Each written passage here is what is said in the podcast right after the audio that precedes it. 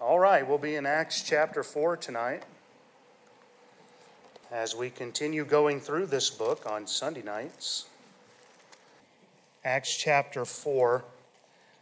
As a reminder, in chapter 3, the crippled beggar who had never walked a day in his life has been healed. He's now walking and leaping and praising God. It's causing a great stir, as you can imagine. This large crowd begins to gather at Solomon's porch to see this man uh, making a scene. I love that picture. Uh, amen. All right, bunch of good Baptists tonight. And um, Peter, he takes advantage of the opportunity and he preaches Christ, his resurrection, and that angered the Sadducees. So they rush in, they put an end to it, they arrest Peter and John, they spend a night in jail. Meanwhile, depending on how one would read the end of verse 4, another two to 5,000 people are uh, saved because the word, of the, the word of God is not bound. Amen. You can lock up God's servants, but you can't lock up his word. Well, the next day, Peter and John are brought before the, the council, very powerful group. In fact, the most powerful group in Israel outside of the Romans. And Peter preaches Christ yet again, preaches the resurrection again. And he made it clear to them you can't be saved without Christ. The council, they confer among themselves. They decide the best course of action would be just to threaten these men. They don't want to do much more than that at this point. And so they command them, you can't speak in the name of Jesus. Well, that's a problem for a Christian. Peter and John reply back, Whether it be right in the sight of God to hearken unto you more than unto God, judge ye, for we cannot but speak the things which we have seen and heard. Well, the council threatens them further. no, no, no, we really mean it. I've always wondered what that means there, but um, they threatened them further, but ultimately they let them go because they feared the people. They wanted their status and all the rest. And it's also mentioning in here that no one could deny what had taken place. Uh, all people in Jerusalem, it says, were glorifying God for what had taken place. And we saw last time in the beginning of verse 23 that when they were released, they went to their own company. And we just kind of parked it there for the rest of the sermon. Uh, they went back to their own kind. They went to the church folks. Birds of a feather flock together. And we considered the question where do you go? Who do you consider to be your own company? Where do you go when the going gets tough? Because when the pressure mounts, you're always going to find yourself going to your own company. And this will reveal where you've rooted yourself. You'll know your company by where you go, who you turn to, or what you turn to. You'll see where your dependence lies. You'll see where your weaknesses are, and sometimes you'll see where your strengths are. When the pressure mounts, do you find yourself gravitating to the people of God in the house of God? Do you find yourself in the company of God's people or the world's people? Do you retreat to God's word? Do you find yourself in the company of God while in his word? We said this last time, according to 1 John 2:19, those who leave this company for the world were never of us to begin with. That's not my opinion. And I know people can backslide, but the fact is some were never here to begin with. They were really always on the outside. 1 John 2:19, they went out from us, but they were not of us. For if they had been of us, they would no doubt have continued with us but they went out that they might be made manifest that they were not all of us. So, where do you go? Who is your own company? Where you go and what you turn to when the going gets tough reveals your company and where your heart is at. And I still marvel at the number of professed believers who stay out of church when the pressure mounts. And so many people withdraw themselves, and that's not of God. Well, this brings us to where we left off. Let's begin reading in verse 23. I'll decide how far we go here. Well, we'll go through verse 31, right? That sounds good. And being let go, they went to their own company and reported all that the chief priests and elders had said unto them.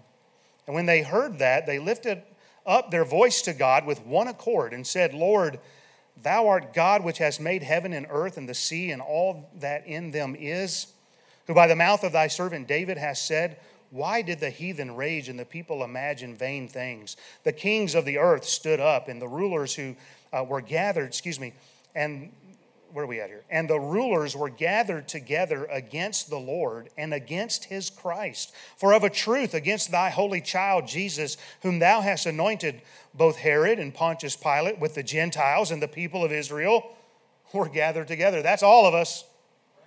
Amen. You can't just blame Israel, the Gentiles were involved. Amen. And it was also Pilate, we know, the uh, Roman governor, and Herod. They were gathered together for to do whatsoever thy hand and thy counsel determined before to be done. And now, Lord, behold their threatenings, and grant unto thy servants that with all boldness they may speak thy word by stretching forth thine hand to heal, and that signs and wonders may be done by the name of thy holy child Jesus. And when they had prayed, the place was shaken, where they were assembled together, and they were all filled with the Holy Ghost and they spake the word of God with boldness. As we've already covered, even in my intro, they went to their own company. And in recognition of our theme this year, we could say they continued steadfastly. The Christian life is successful and profitable to God and Christ honoring when we are consistent and faithful to do what we know to be doing. This early church was not a great church because they had perfect people, but they were a great church because they continued steadfastly in what? The apostles' doctrine and the breaking of bread, of those things that we saw at the end of chapter 2. They understood the greatness of our God, how worthy He is of their faithfulness, and they stayed unified around this truth. They had bumps in the road. We'll see this later on in this book. They had some internal disputing they had to deal with. They had two who decided to lie to the Holy Ghost. That didn't end too well. In fact, people said, I don't know about joining that church. We'll, we'll get to that later. They faced oppositions, they had persecutions, but they loved God. They loved His Word, they loved God's people. They magnified Christ. They stayed faithful to lift up Christ. And if we'll do this, we'll be blessed. I appreciate what Brother Woodcock said last week when he said, stay small. He wasn't saying don't grow, he was saying you let Christ be the center of this. Don't get puffed up and think you're something. Stay small. That's what John the Baptist said. He must increase, but I must decrease. I must. He must. It's a requirement. That's the only way to be effective and blessed. Some like to say, I'm of Paul and I'm of Apollos, I'm of Cephas. Paul wrote, Who then is Paul and who is Apollos but ministers? We're nothing but servants, is what he said. Neither is he that planteth anything, neither he that watereth, but God giveth the increase. For we are labors together with God.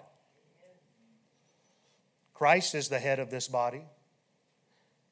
Why? That he might have the preeminence in all things. And we have to continue steadfastly in this truth. In the rest of verse 23, we see that they reported all that the chief priests and elders had said unto them. I don't want you to miss the importance of the local church in all of this. Amen. They returned to their own company, they drew near to fellow believers. The pressures mounted, they came to church. Mm-hmm. This is what church is. Being assembled together isn't a box that we check to appease our God but we gather together as a church as a rallying point so that we can get ready to go back out into the world and do it all over again this week. And so we gather together so that we can be fed and, and, and we can be stirred and, and we can be challenged and we can go back out there and face that world of opposition yet again. We, we meet together to report. That's what they're doing. We meet together to bear one another's burdens. We meet together to be strengthened. We meet together to praise God. We get fed here. At least I hope you are. And, and we meet together to give to God. Say, man, where do I give around here? Y'all haven't passed the plate since COVID. You just throw it in the box back there, amen? Say, boy, did your offerings go down when you went to the box? They went up. It does appear to be more biblical, but anyway. You see, we, we, we come here for all these things and then we go back out there and we get right back at it. This isn't all the Christian life is.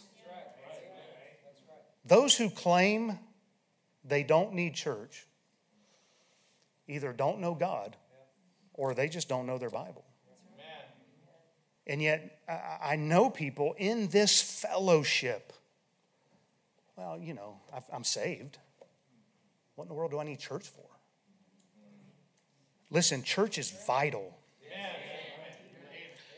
You say, how vital is it? Vital enough that Jesus bled and died for it. And we have the audacity to suggest that it's not that important. We need the church, the church doesn't need us. Now, understand what I'm saying. We, we know they go hand in hand, but you understand what I mean, I'm sure. God's church is going to march on with or without Liberty Baptist Tabernacle. Amen. And if we decide this isn't important enough to stay with it, He'll raise up people that will. He will always have His faithful remnant. But can I tell you that church needs to be at the very center of your camp?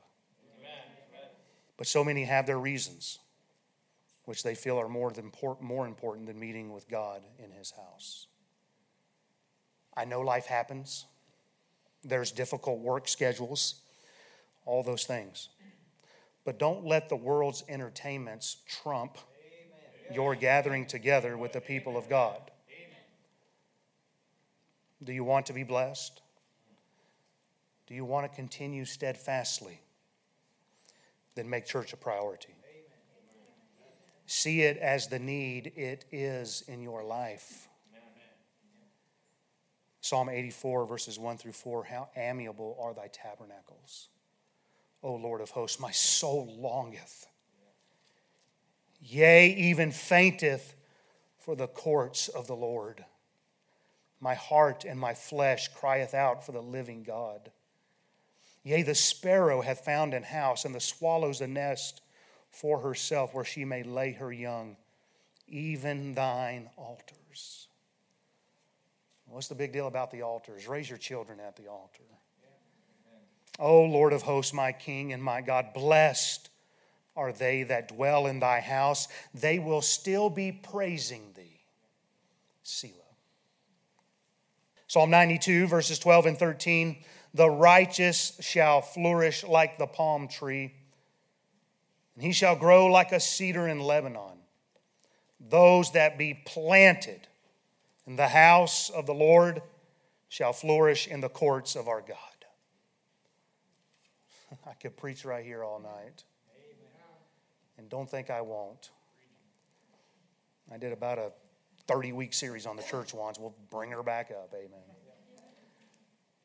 You say, Preacher, why are you so passionate about the church? Two reasons. One, when I finally got my act together and started to attend church regularly, like I should have been doing all along, it literally changed my life. Amen. Number two, once I started walking with God, I realized His word said all along, that's where you supposed to. That's where you're supposed to be. It's a requirement according to God. So, Peter and John, they felt the pressures of ministry.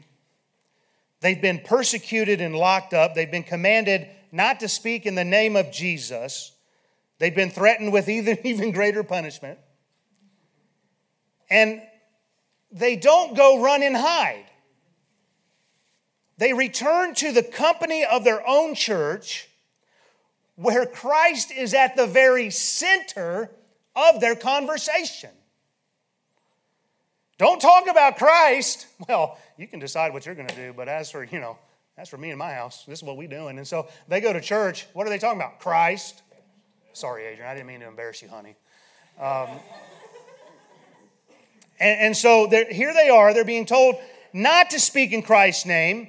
Peter and John say, We can't help it.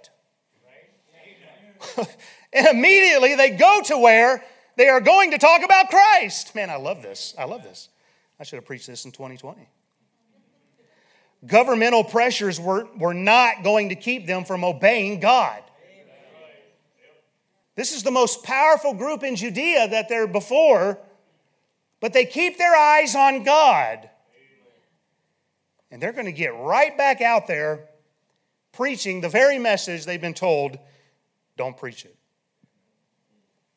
I love this when we get to chapter 5. We're not going to get into uh, tonight, but do you know where we find them in chapter 5?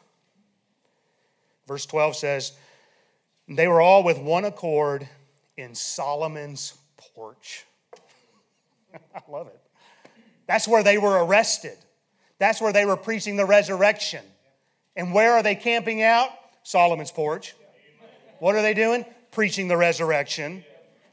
Not only do they get back at it, but, but they go right to the very spot they were arrested. I mean, you talk about a church in action. Well, once they reported to their church all that happened and what was said to them, we begin to see the reaction of this church in the beginning of verse 24. And when they heard that, they lifted up their voice to God with one accord. So, what does a church in action do? They turn to God in prayer. And we see that they did so with one accord. They're of one mind, they are unanimously agreed. And for a church to be greatly used of God and for God, they must be in one accord. They have to be unified. This is now a trend in this church.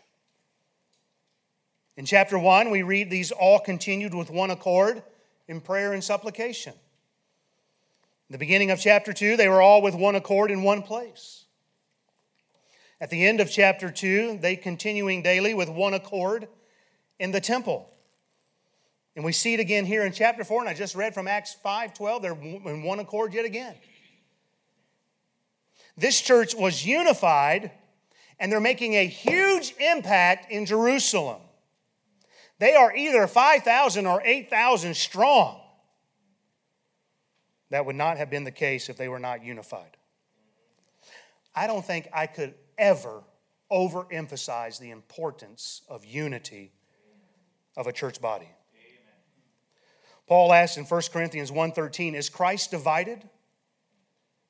And he wrote in 1 Corinthians 12:25 that there should be no schism in the body 1 Corinthians 1:10 Now I beseech you brethren by the name of our Lord Jesus Christ that ye all speak the same thing that there be no divisions among you but that ye be perfectly joined together in the same mind and in the same judgment.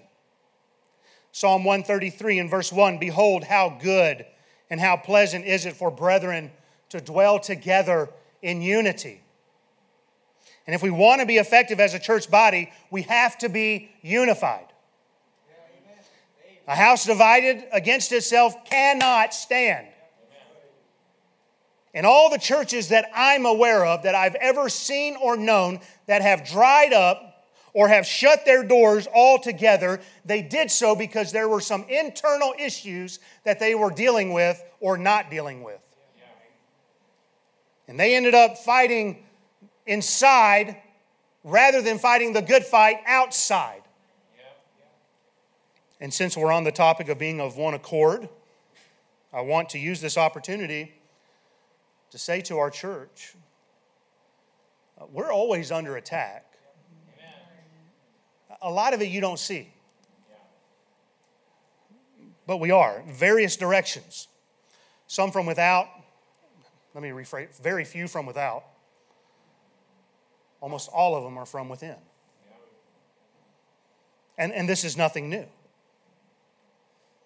Most of them will never come to your attention. God has been very good to our church. We are witnessing some wonderful blessings. But where God is at work, Satan is on the attack. And sure enough, there's some issues right now. Our enemy's goal is to sow discord and divide us. Satan knows that a church not of one accord is his playground. And the timing's not a coincidence. We see this happen routinely, most commonly around family camp and anniversary days. And guess where we're at? We're heading right into anniversary days. And, and the enemy wants to disrupt the blessings that God has in store for us by causing division, sowing discord, and all kind of issues. But there's something about this time around where I'm almost embarrassed for our church. Leonard Ravenhill said in his day, I'm embarrassed to be a part of the church of Jesus Christ, which is so totally, radically different from the New Testament, so impoverished, so blind, so powerless. And the longer I serve God, the more I understand what he was saying. There are several things I could bring up on several different fronts.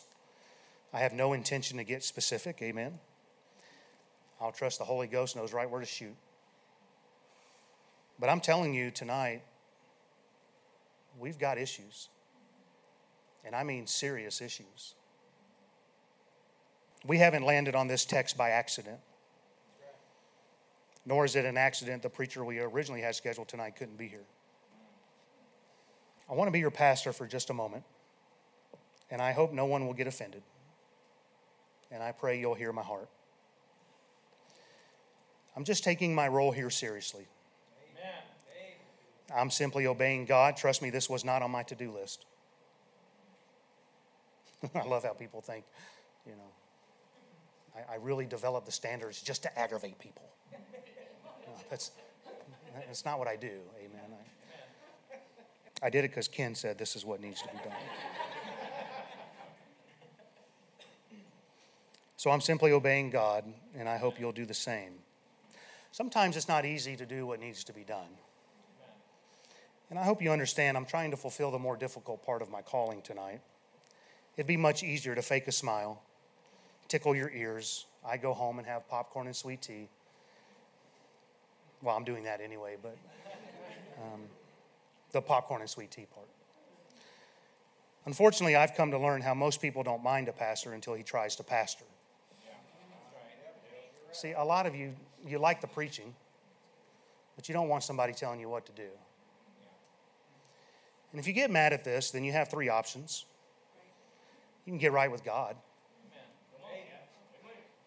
You can leave the church that God's led you to.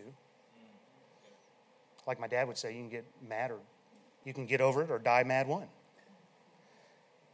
Three, you can fire me, which is what you'd have to do. I have no intentions of leaving. So, what are some issues I'm seeing right now? And he that hath ears to hear, let him hear what the Spirit saith to this church. We've got those that can't decide if they want to be all in or not. Is church important? Is this your church? Are these convictions yours? Am I your pastor? Well, so long as we agree with you, you are. We've got those who think they can lead ministries better than others. Well, I think you should do it this way. I don't like the way you do this. Here's how we did things, and it was so much better. Well, I don't think this person should be allowed to fill in the blank. We've actually got some, they know they're more talented than others, so they want to be used in a specific ministry. We've got some who don't want to submit to authority or our standards. We've got those who secretly hope particular people would just move on already We've got those who only want to minister to a, a certain level of believer. You're too far gone, but you know what? I can work with you. We've got those who are overly sensitive, and you got to walk on eggshells all the time. We've got those who are mad at other people's standards on both ends of the spectrum. We've got those who think this person is the problem. We've got those who want to be served but don't want to serve. I, could go on and on. You say, well, aren't these, aren't these normal problems in a church? Yeah, that's my point. Name me one place in America right now where we know for sure revival is taking place. You know why? Because all of this junk goes on. And trust me, I could list a lot more. But it looks like God is blessing. I believe He is. Can you imagine what God could do with us if we would just get our hearts right? Seriously, I mean, can you imagine if we were of one accord? I've said recently how much of what we see here is a facade. See, but we're growing. Yeah, Rapid City is growing. When's the last time we had somebody come off the streets, get saved, get baptized, discipled, and go do the same? We know how to put on a church service. But there's no doubt in my mind why we are not seeing revival. And sometimes it honestly makes me wonder why I even bother to prepare. Why study and preach my heart out week after week? And I really struggled with this this week. I was about ready to throw in the towel and say, This is pointless. This is what church is. It's a joke, and I want nothing to do with it. There's times I just want to shake off the dust. You've heard me say it before, but one thing I've learned as a pastor is people are going to do what they want to do. It doesn't matter what I say, it doesn't matter what the Bible says. You're going to do what you want to do. You've also heard me say how I'm not here to settle for mediocrity. I want our church to be a big part of what God wants to do in Rapid City. This isn't going to happen when there's disunity. No need for an answer. But where did we get this idea that church is supposed to be full of perfect people who have no issues? And that goes for our building as well. When did Christianity become all about you? You would say, uh, You don't believe this, but just as soon as something comes your way that crosses one of your lines, it's exactly how you act. You say you love sinners, and you do so long as they are out there somewhere. But you don't act like you love them when it touches our church or your life personally in some way. And when it does, all of a sudden that love that we say we have flies out the window and we're ready to push people right out the door. A struggling sinner. It's like people forget that they still have a sin nature. I got a news flash for you. You're not perfect. You're still facing battles and some forget who they were before. They act like they've never struggled with pornography. I know it's getting real. They act like they've never slept around before. Pick the sin. But people get puffed up and they act like they never had to grow. When did it get to the point where everything has to be just right in our church? Or to minister to others. There's some pride issues right now. And, and we need to get refocused on why we are here. Any other night, I could say, man, the church needs to be a hospital. We'll shout the roof down, amen. We need to mend the sinners and help those that are backslidden and help those that are hurting. But there are those in our church, they're under attack, and, and admittedly, they're losing the battle right now. But instead of treating them, you want to cast stones at them. Well, you just don't know, preacher. No, I do. I know far more about what's going on in this church than probably anybody else. And if you were honest with yourself, you would say, You're not perfect either. Here's the fact I, I know, I, I know if we were to drop the screen right now and put your internet search history up here, you would be embarrassed and ashamed. Many of you. The time has come that judgment must begin at the house of God. How do you do that? You look into the perfect law of liberty. And if you can look into God's word and, and you can say honestly that my hands are clean and my heart is pure, then you ought to be the Galatians 6 person. Brethren, if a man be overtaken in a fault, ye which are spiritual, restore such an one in the spirit of meekness, considering thyself, lest thou also be tempted. Bear ye one another's burdens, and so fulfill the law of Christ. For if a man thinketh himself to be something when he is nothing, he deceiveth himself. And so the problem is, we have some, they think they're spiritual, but they can't even reach out to help those in the spirit of meekness, but would rather castigate them. There came a day when the scribes and Pharisees brought a woman caught in the very act. Remember that? And they said to Jesus, Moses in the law commanded us that they should be stoned, but what sayest thou? They were just trying to get him in some kind of lie, some kind of, you know, um, twist of his words and all that. Remember what Jesus did? He stooped down, and with his finger, he started writing on the ground. The Bible doesn't say what he wrote. And they, and they continued asking him, What sayest thou? And, and Jesus, he lifts himself up and, and he looks at them again and he says, he that is without sin among you, let him first cast a stone at her. And again, he stooped down and he began to write again. And beginning with the eldest to the last, they began to leave one by one all of her accusers. The, the oldest will, will get it first. I don't think we need to get into that. But they've been around the block.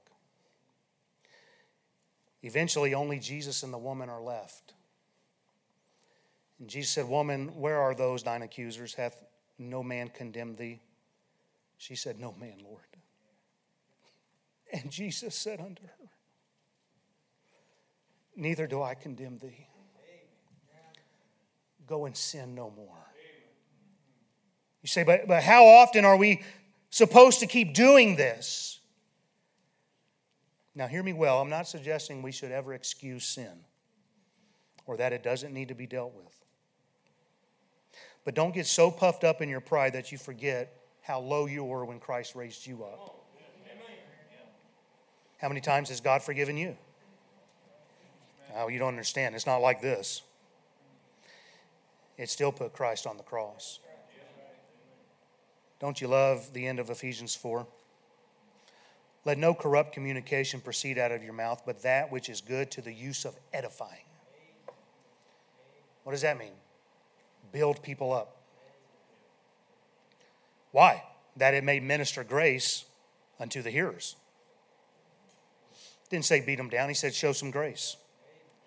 Grieve not the Holy Spirit of God, whereby ye are sealed until the day of redemption. Let all bitterness, wrath, anger, clamor, evil speaking be put away from you with all malice, and be ye kind one to another, tenderhearted, forgiving one another, even as God, for Christ's sake, hath forgiven you.